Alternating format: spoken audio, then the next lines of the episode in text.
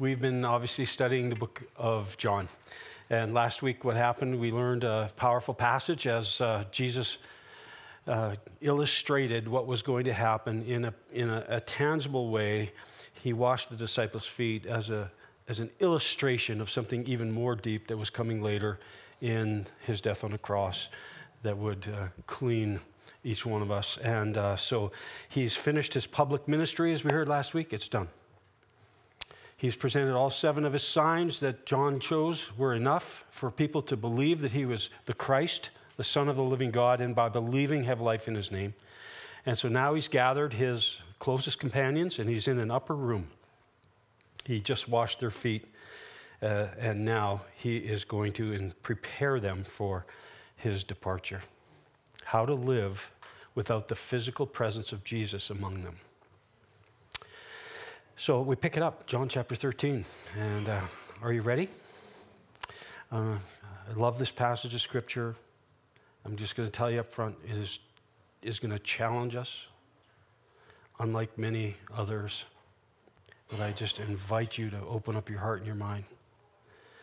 John chapter 13, verse 20 Truly, truly, I say to you, whoever receives the one I send receives me. And whoever receives me receives the one who sent me. Even now, Jesus is preparing his people and he's giving them a hint that they will be sent. And you, uh, those of us who grew up in the church, you know that he's going to stand there and Jesus is going to commission them to go into all the world, that they will receive the Holy Spirit and be his witnesses. And uh, so he's saying that whoever receives the one I send, that is you in the room, he's saying, uh, receives me. And if they receive you and me, they also receive the Father in heaven. And uh, so, again, he, he's already pointing them to the fact that they will be sent. John 13 21. And after he had said this, Jesus was troubled in spirit. Troubled in spirit. We've seen this before.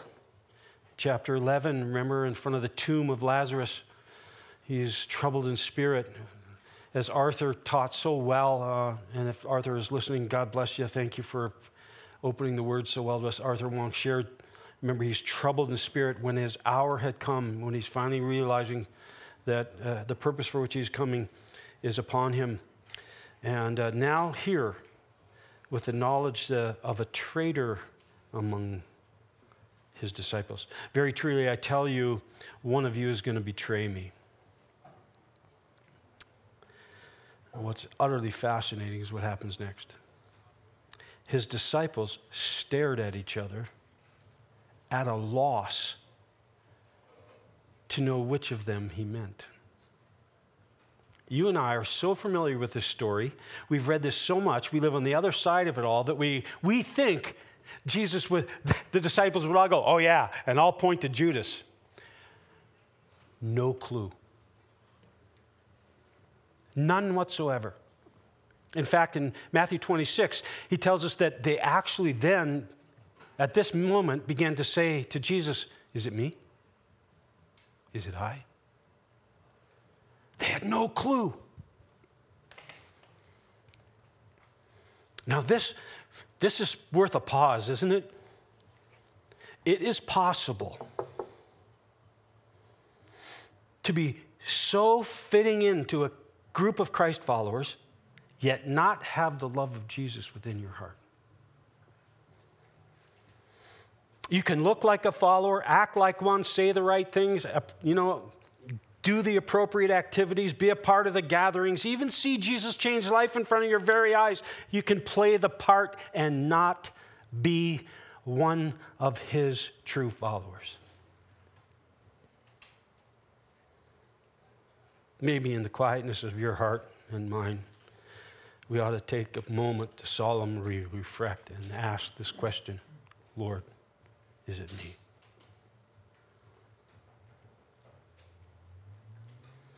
Now, true believers, ever since Acts 2, we have an advantage that Peter didn't have.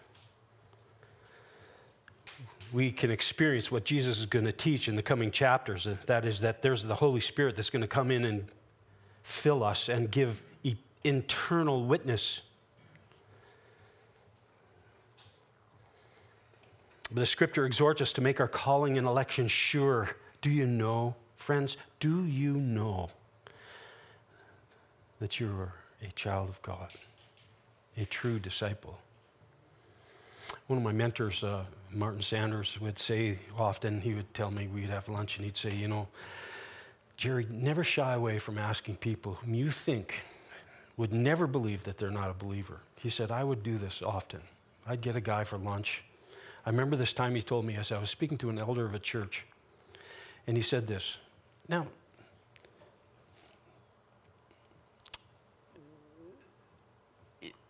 not in your worst days, because we all have bad days.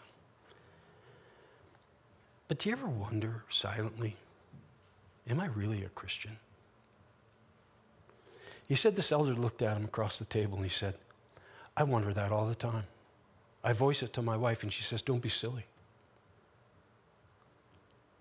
And so Martin said, What do you think, really? And he goes, I don't think I am. He said, I led him to Christ right at the dinner table.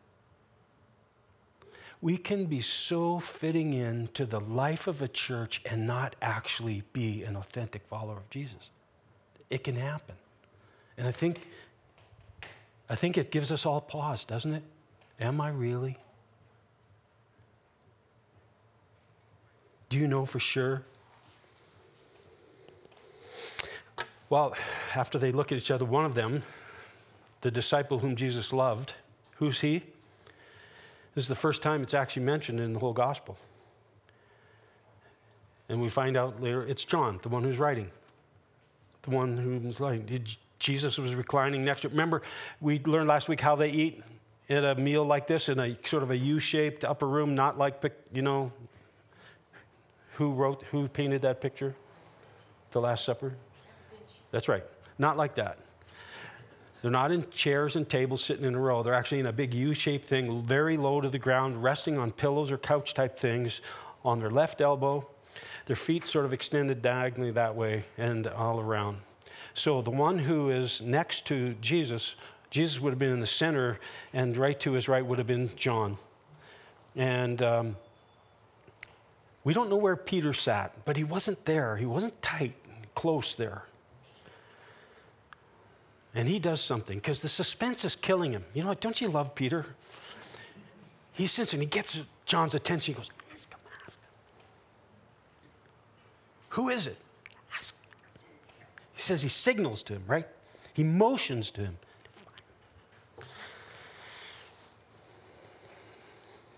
Leaning back against Jesus, what happens? Because John is right beside him. All he needs to do is this, and he's right against Jesus.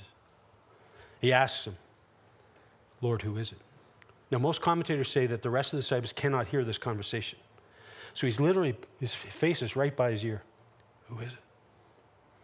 And Jesus says, The one whom I dip the sop in. I will give a piece of bread and I'll dip it into the dish. That's who it is. Then, dipping it in, he gives it to Judas. You see, in Middle Eastern culture of that day, dipping a bread into a dish was a signal of special friendship, an extension of fellowship, and a mark of honor. Not just that, there was a second thing that Jesus did even before that that actually was an extension or, or reaching out to Judas.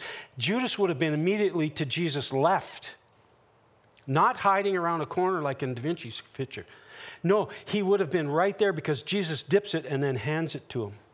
If John's on the right, he would have been on the left in a place of honor. Think about this. Jesus knows there's a betrayer. They're having the Last Supper together. And Jesus, they come into the room, and I'm sure Jesus invites Judas to sit right beside him in a place of honor. And then he honors him as a special guest, as an extension of friendship and fellowship. And he gives it. Many writers say a last appeal to Judas's conscience. But he rejects it. Not the food. But verse 27 as soon as Judas took the bread, Satan entered him. So Jesus told him, What you're about to do, do quickly. You see, Satan had already given ground to Satan, the devil, by he, you know, his natural greedy heart And then Satan put an idea in his mind about betraying Jesus. And when he takes that morsel and eats the bread and then is going to leave, rejecting actually taking the bread, but actually rejecting the offer that's behind it, Satan then seizes control over Judas and will now destroy Jesus, whom he hates. You see, not everything is only as it seems. There is a spiritual world, a dynamic behind the physical. And the enemy of Christ is given ground in Judas's life. But as C.S. Lewis says, there's a magic deeper still.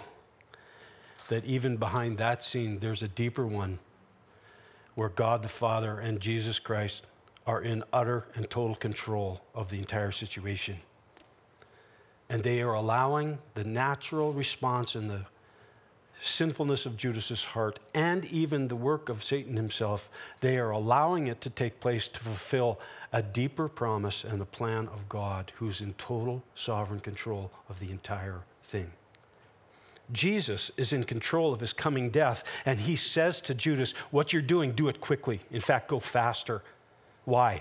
Because the Passover's coming and I'm on a clock and I know when I'm going to die and you need to do this and go do it now. And it's just going to be a few hours when suddenly they will find themselves in the garden where Judas leads the betrayers to arrest Jesus. Jesus is in total control. Friends, we learned it last week. He is not a victim of some treacherous traitor. He was in total control behind the scenes deeply and his plan was unfolding. Verse 28. But no one at the meal understood why Jesus said this to him. Remember, they couldn't hear it? But then suddenly Jesus says, What you're going to do, do quickly. And they couldn't understand that. Now, so, since Judas was in charge of the money, some thought Jesus was telling him to buy what was needed for the festival or to go and give something to the poor. These were very practical, tangible things that he would have done many times. So they're saying, Go quickly is to go buy the stuff we need for the festival that's coming up. Or one of the things that happened at that time of the festival was special alms were given to the poor. And so they thought that Jesus must have meant to say, hey, quickly go out and take care of these things. In verse 30, and as soon as Jesus had taken the bread, he went out, and it was night. And John is a masterful storyteller. It was night in more ways than simply the time of day noted by a firsthand witness of this event. No, it was night within Judas's soul. It was a symbol of the spiritual darkness that enveloped him. It was night with Satan's evil control. It was night in the rejection, his rejection of Jesus, the light of the world. It was night at the impending arrest and death of the beloved Son of God. It's always night for those who reject. Jesus, the light of the world. Remember, in this whole gospel, we, this dynamic of light and darkness has been playing out many different times. So when Jesus says it was night, there's more to that. There's a double meaning there. Verse 31 And when he was gone, that is when Judas had left, Jesus said, Now the Son of Man is glorified, and God is glorified in him. If God is glorified in him, God will glorify the Son in himself and will glorify him at once. You see, he could say now because of this. Jesus freely accepted, in fact, behind the scenes was planning the whole situation, and he accepted the consequences of Judas' action, which would now kick the whole plan into overdrive. There is no turning back. And so his his betrayal, his arrest, his crucifixion, his resurrection, all of that is seen because now it's happening. The wheels are now in full gear. That's why he can say, Now the, the Son is glorified and the Father. He is glorified in Jesus' obedience to the plan, and God is glorified in the plan of how to take care of the sin of the entire world. So now, the sequence of events that will end in his ultimate glorification have been accelerated and he can say now. Verse 33, my children, he takes on a very tender tone here, like a father. The imagery, the backdrop of the Passover meal was the father would speak and teach the children about what was going on in the Passover meal. So he speaks to them tenderly as children. He says, I will be with you only a little while longer. You'll look for me, and just as I told the Jews, so I tell you now, where I go, you can't come. He's telling them there's a separation coming. I'm going to be gone physically. What I'm going to do, no one else can do. You can't follow me here. I'm going to take care of the sin of the world, and I'm not going to be with you anymore, and you can't come on this one. This is one I have to do myself. And he's telling them so they'll be prepared when it does happen. And now Jesus gives them a brand new commandment. This will be the focus of our morning. A new command I give to you love one another. As I've loved you, so you must love one another. And by this, will everyone will know that you're my disciples if you love one another. In the upper room with his friends, Jesus institutes a brand new commandment. N.T. Wright says it is the simplest, clearest, hardest commandment of all of them. Is it simple? It's simple, not simplistic. It's hard. My friend, uh, he was a friend of my father's. I knew him, you know, in um, discussions, and also he was a professor of mine at CBC one time. Robert Willoughby, he wrote a commentary on John, and, and Mr. Willoughby said this The world in which these disciples would minister after Jesus leaves would be pervaded by selfishness, bitterness, resentment, hatred, racism, division, partiality, segregation, individualism, abuse, greed, condemnation, criticism, gossip, slander, deceit, disunity, jealousy, selfish ambition, manipulation, and on and on. That's the world that these disciples were going to be supposed to live in and carry out the mission. Does it sound like our day? They needed an entirely different dynamic flowing among them to sustain them in unity, or they would destroy each other and the mission would be aborted. They needed a different dynamic flowing in them to sustain their unity, the love of Jesus to fill them. And if they were going to communicate to a loveless world, they would need to model this reality and make it part of who they were. So, after Jesus teaches about foot washing, he commands them to love each other. It's not a suggestion, it's not a hint, it's a command. And in case they missed it, he said, You must. And then he calls it new new in a couple ways. First, in the extent to which they are to love. This was a command of to love neighbor has been in since you know the Older Testament, since the Exodus and Leviticus. We are to love neighbor how? As yourself. And Jesus is saying now the as, the degree, the extent to which we love is now changed under the old covenant, love your neighbor as they love themselves. In the new covenant, we are to love each other, as N.T. Wright says, better than ourselves. Not just as ourselves, better than ourselves. The differences in degree and self sacrifice that this evokes. So Jesus loved people who were very different, who were self centered, who were not at the same spiritual maturity level, who were who misunderstood him and disappointed him and betrayed him and denied him, 10 friends who deserted him, yet he loved them and continued to do so to bear witness and sacrifice for them. So it's different in the extent. And it's also different in the mutuality with which they were to love. We are to love one another, not just neighbor, one another. Now, I can love God with all my heart, soul, and strength without you. I don't need you to do that. You can do it without me. I can love my neighbor without you, like I love myself, correct? And so can you. I can't love one another without you. It's different. The mutuality is necessary. I cannot love the brethren without the brethren loving me. I need you, and you need me in order to fulfill this. So that's why it's new. Does that make sense? Everyone knew they were Jesus' disciples in those days. How? How do you think? Because they followed him around, walked around Palestine, Galilee, and Jerusalem. They just followed him all over the place. Those are Jesus' disciples.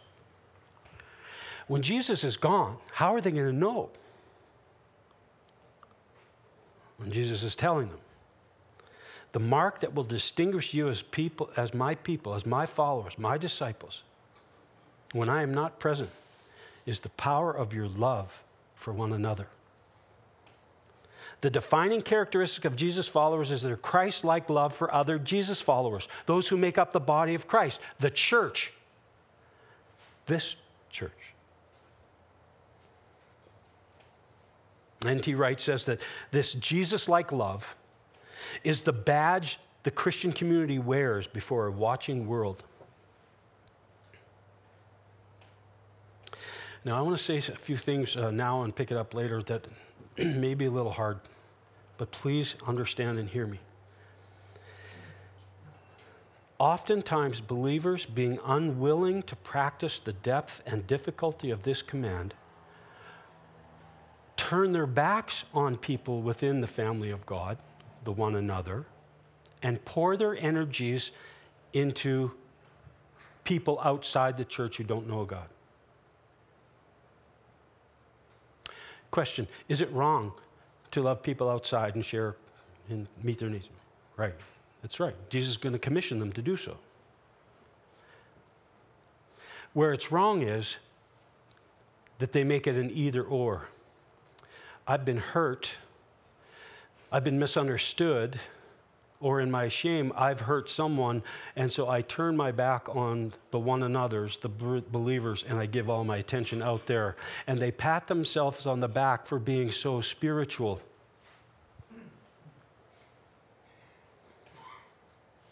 And they have friends who have chosen the same reaction, cheering them on. And I'm going to say, standing in front of a resurrected, blood-stained Jesus, he's going to say, You lived in violation of my deepest, newest command. If they really were like Jesus, they'd be loving fellow Christians who rubbed them the wrong way, said something that hurt them, disagreed with their conviction, ignored them during a crisis.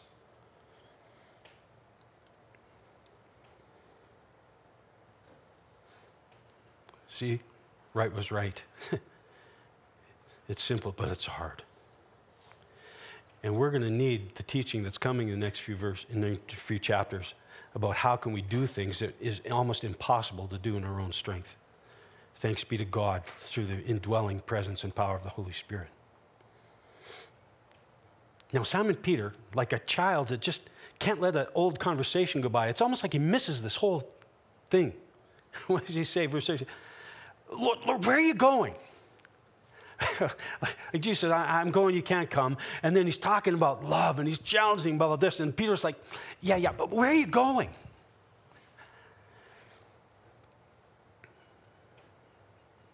Why? You can't come. Why? Why can't I? He says, Where I'm going, you cannot follow now. You will later, trust me, but not now. Lord, why can't I? I'm going to lay my life down for you. And Jesus, will you?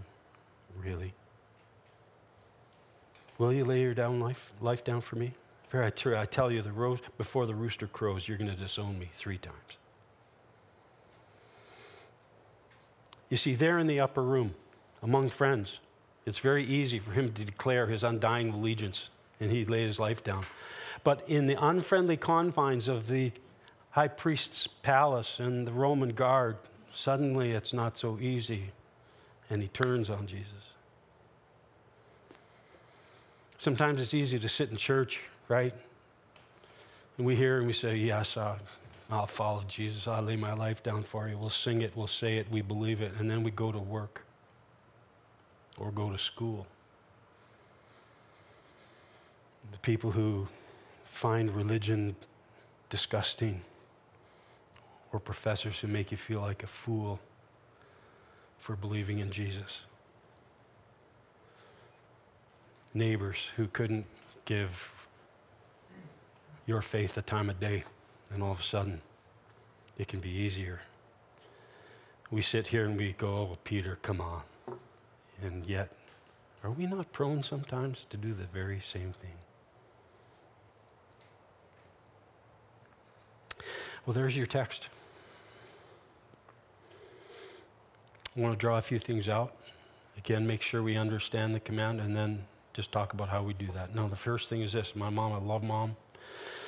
And uh, one of the things that she said to me uh, numerous times, she said this The church, by its very nature, is prone to conflict. Families fight, strangers don't. This is why almost every New Testament letter addresses how to deal with the inevitable relational challenges that occur within God's family.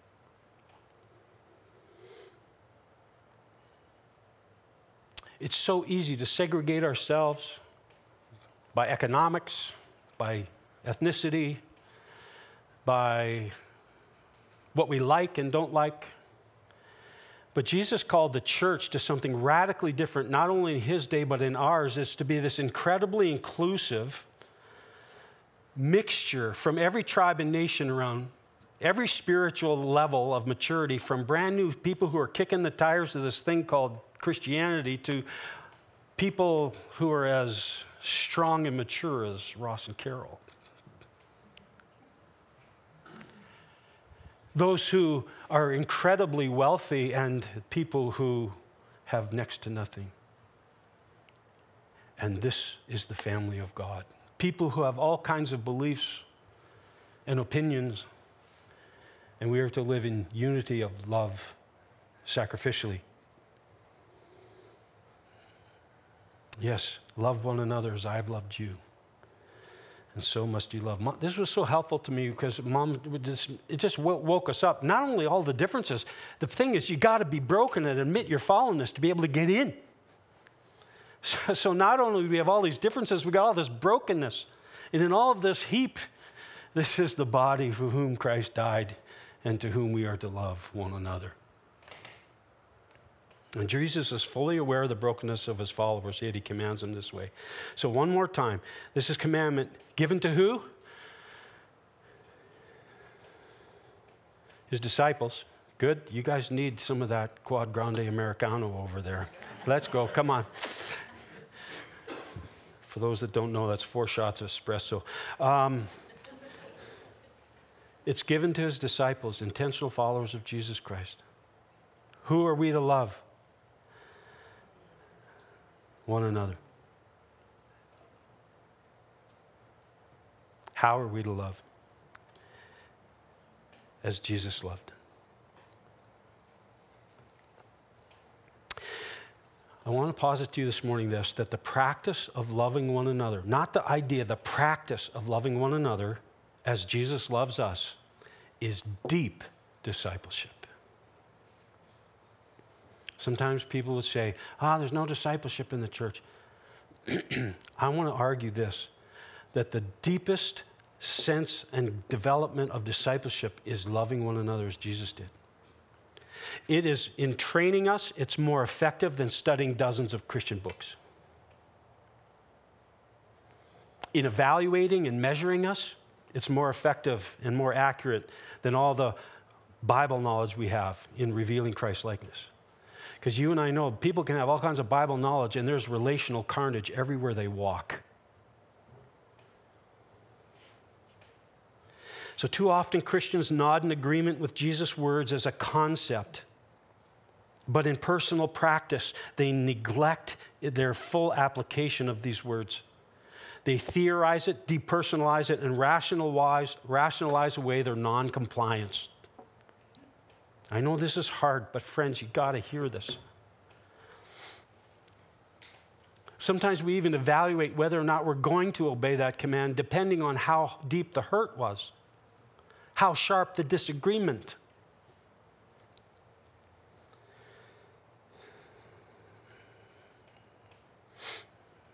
And so they turn their backs on one another, focus outside, or they just go to another church. Listen, pause. There are good reasons to leave a church. I'm not saying everyone leaves a church. Some of you left this church to come and start this one. It was good. But when it's because you hurt someone and you don't want to face it, or because someone's hurt you and you're, you know, resentful of that person, to just change a church because of that and not try to work that out. That's what Jesus, I just, I just say it is deepest discipleship of learning how to love as Jesus loved. It really is.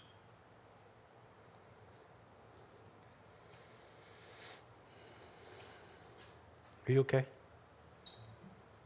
It's heavy words, isn't it? I know it is.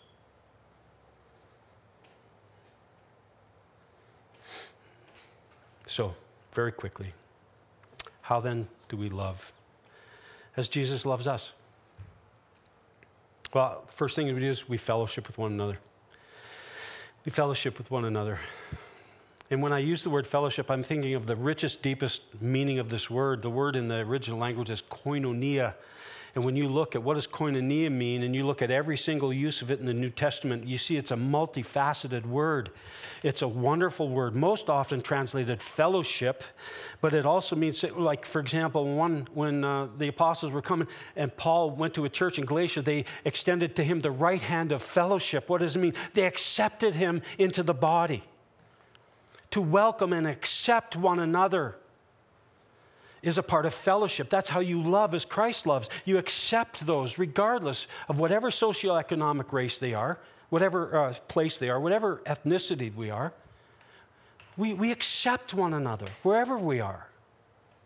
It's fellowship. It, it, it means communion, sharing, partnership, contribution. It's this whole sense of being together, communing in the things of the Lord, eating together, encouraging one another, sharing meals together, sharing material goods together, partnering together in the work of God. It's fellowship around the things that Christ is doing in us and talking about it. It's all of this and more. So, to love as Jesus loves means to fellowship with one another. And I'm just going to say, it's pretty tough to do when you're sitting at home in your PJs watching someone talk. First Peter, oh, Peter finally wised up to it when he wrote his gospel, his, his epistle said, Show hospitality to one another without grumbling. As each used a gift, use it to serve one another. Yes, we fellowship. That's another part of it is serving together. Secondly, we bear with one another. If you're going to love the way Jesus loves, you got to bear with one another.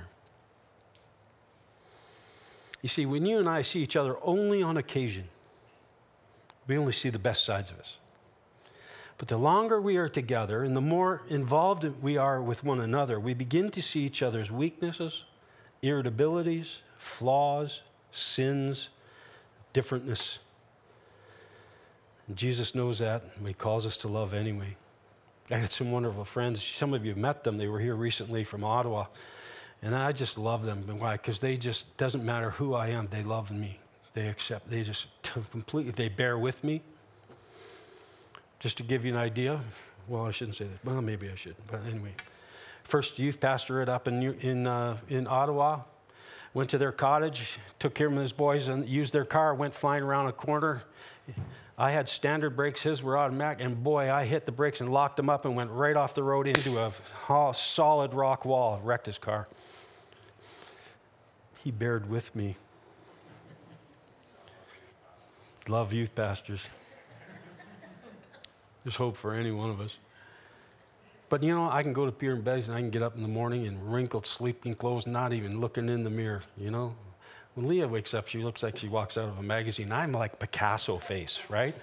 But I can walk out there and grab a coffee and sit down with them, and they just love me and accept me. I don't have to put on anything. Man, I love that. Can you imagine this? Get, I'm not suggesting we all have bedhead day at church, but you know, maybe there's something to it when you're totally loved and accepted. And in all of your flaws and your weaknesses, they bear with one another. Jesus says we got to keep doing that. In Ephesians 4, he says, walk in a manner worthy of your calling. You want to walk in a manner or live worthy of the name of Jesus Christ in your life? Then, with all gentleness and humility, with patience, bear with one another. You don't need to bear with one another when everything's great and you love that person and everything's good. You've never had a disagreement. But bearing with one another when they've let you down. Colossians 3, the Apostle Paul said to put on compassionate ones as God's chosen people with kindness and humility, meekness, bearing with one another with patience. First Peter says it again love each other earnestly, since love covers a multitude of sins. We can do things with each, to each other inadvertently, this or that. If you deeply love, over half of that stuff, I'm sure, we just cover in grace, right? If it sticks to your spirit, you should deal with it. But we, as we grow in our maturity, we, we can cover a lot of stuff with love. Here's the third way we forgive one another. I believe that there is no greater test and revealer of love like Jesus than the practice of forgiving each other. Pra- forgiveness is not, you know, denial.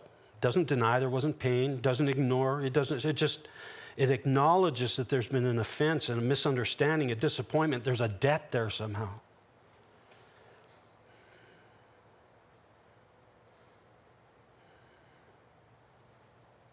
And if you want to choose to not allow that to disrupt your harmony, you can cover it. But if it sticks, deal with it. If one has a complaint against another, Colossians 3 said, forgive each other just as the Lord has forgiven you. Ephesians 4 be kind to one another, forgiving one another as God in Christ forgave you. So, in light of how often Jesus forgives you and me, we are to forgive one another. And that's hard, isn't it? It's hard to go and humble ourselves and ask for forgiveness. And it's hard to extend forgiveness. Now, forgiveness doesn't necessarily mean trust if there's been some significant violations going on. You can forgive. Trust needs to be earned again, perhaps, but you can forgive. Now, I just got to say, how serious is this issue of forgiveness to the Father and to Jesus? I'm going to say it is way more serious than Christians think it is. Christians justify their non forgiveness. But to Jesus and to the Father and to the Holy Spirit, it is absolutely detrimental to your development in faith. At the end of the Lord's Prayer, which we love to pray, Our Father in heaven, hallowed be thy name. He says at the end of that, if you forgive one another, your heavenly Father will forgive you. If you do not forgive one another, what does Jesus say? Your heavenly Father will not forgive you. To make it more poignant, Jesus told a story about a servant who owed someone like 20 years' wages. And he went to the master and begged him, please forgive me. And he made all this reason. He pleaded with him. And the master said, I'm going to forgive the whole thing. Go in peace. And in the shadow of the building from which he just walked out, he sees a fellow servant who owed him like a third of a year's wages. And he grabs him around the throat and demands that he pays him back. And the guy doesn't, although he's pleading. And he has him thrown in jail until he can work it off. The other servants look around, they see that, they go back to the master and said, You, you should see what just happened. The master called that guy back in. He said, I forgave you all of that, and you did that to someone for that? And in this story, he throws him in prison and sends him over to the jailers until he can work it off. This moral of the story forever. And then Jesus says something absolutely difficult. He says this so your Father in heaven will do to you if you do not forgive. Some of the hardest teaching in the entire New Testament. And friends, I just got to say, this is how serious the Father takes forgiveness in the family of God. This is how serious Jesus takes forgiveness among his followers. And it is serious to the Holy Spirit, for in Ephesians chapter 4, it says it grieves him when we don't do that. So, are you okay? Friends, we must learn to forgive. Must. And the last thing, we sacrifice for one another. And you and I know we're well aware that Jesus sacrificed for us continually, leaving the heavenly dimension and all the glory of heaven. He, you know, became a human being, setting all that aside. He entered in his entire process of crucifixion and died for us. He's always been giving up, always putting himself up because he loves us. Yet for the joy set before him, he endured the cross. And so Paul says, walk in the way of love, just as Christ loved and gave himself as a fragrant sacrifice. This is how we walk in love. We sacrifice for each other time, energy, resources, reputation. So Hebrews 10 says, Let's consider how to spur one another on to love and good deeds, not giving up meeting together, as some are in the habit, but encouraging each other all the more as you see the day approaching. Yes, it takes sacrifice.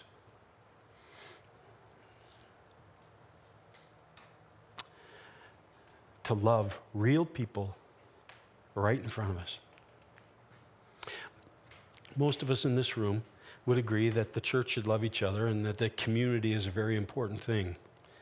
But I end with a quote from Dietrich Bonhoeffer who said this. He said, Those who love their dream of Christian community more than they love the actual Christian community itself become destroyers of that community, even though their personal intentions may be ever so honest, earnest, and sacrificial. Friends, you can love an idea or you can love the actual people in front of you. If you actually love the people in front of you and beside you and all around you here in this church, we're going to have a wonderful, healthy, God honoring witness into our world. And the, the depth and substance of what happens in this church would be great. But if you just love an idea called community without loving, you will actually become one that'll destroy the community yourself because you're unwilling to do what it takes to actually make the real thing happen.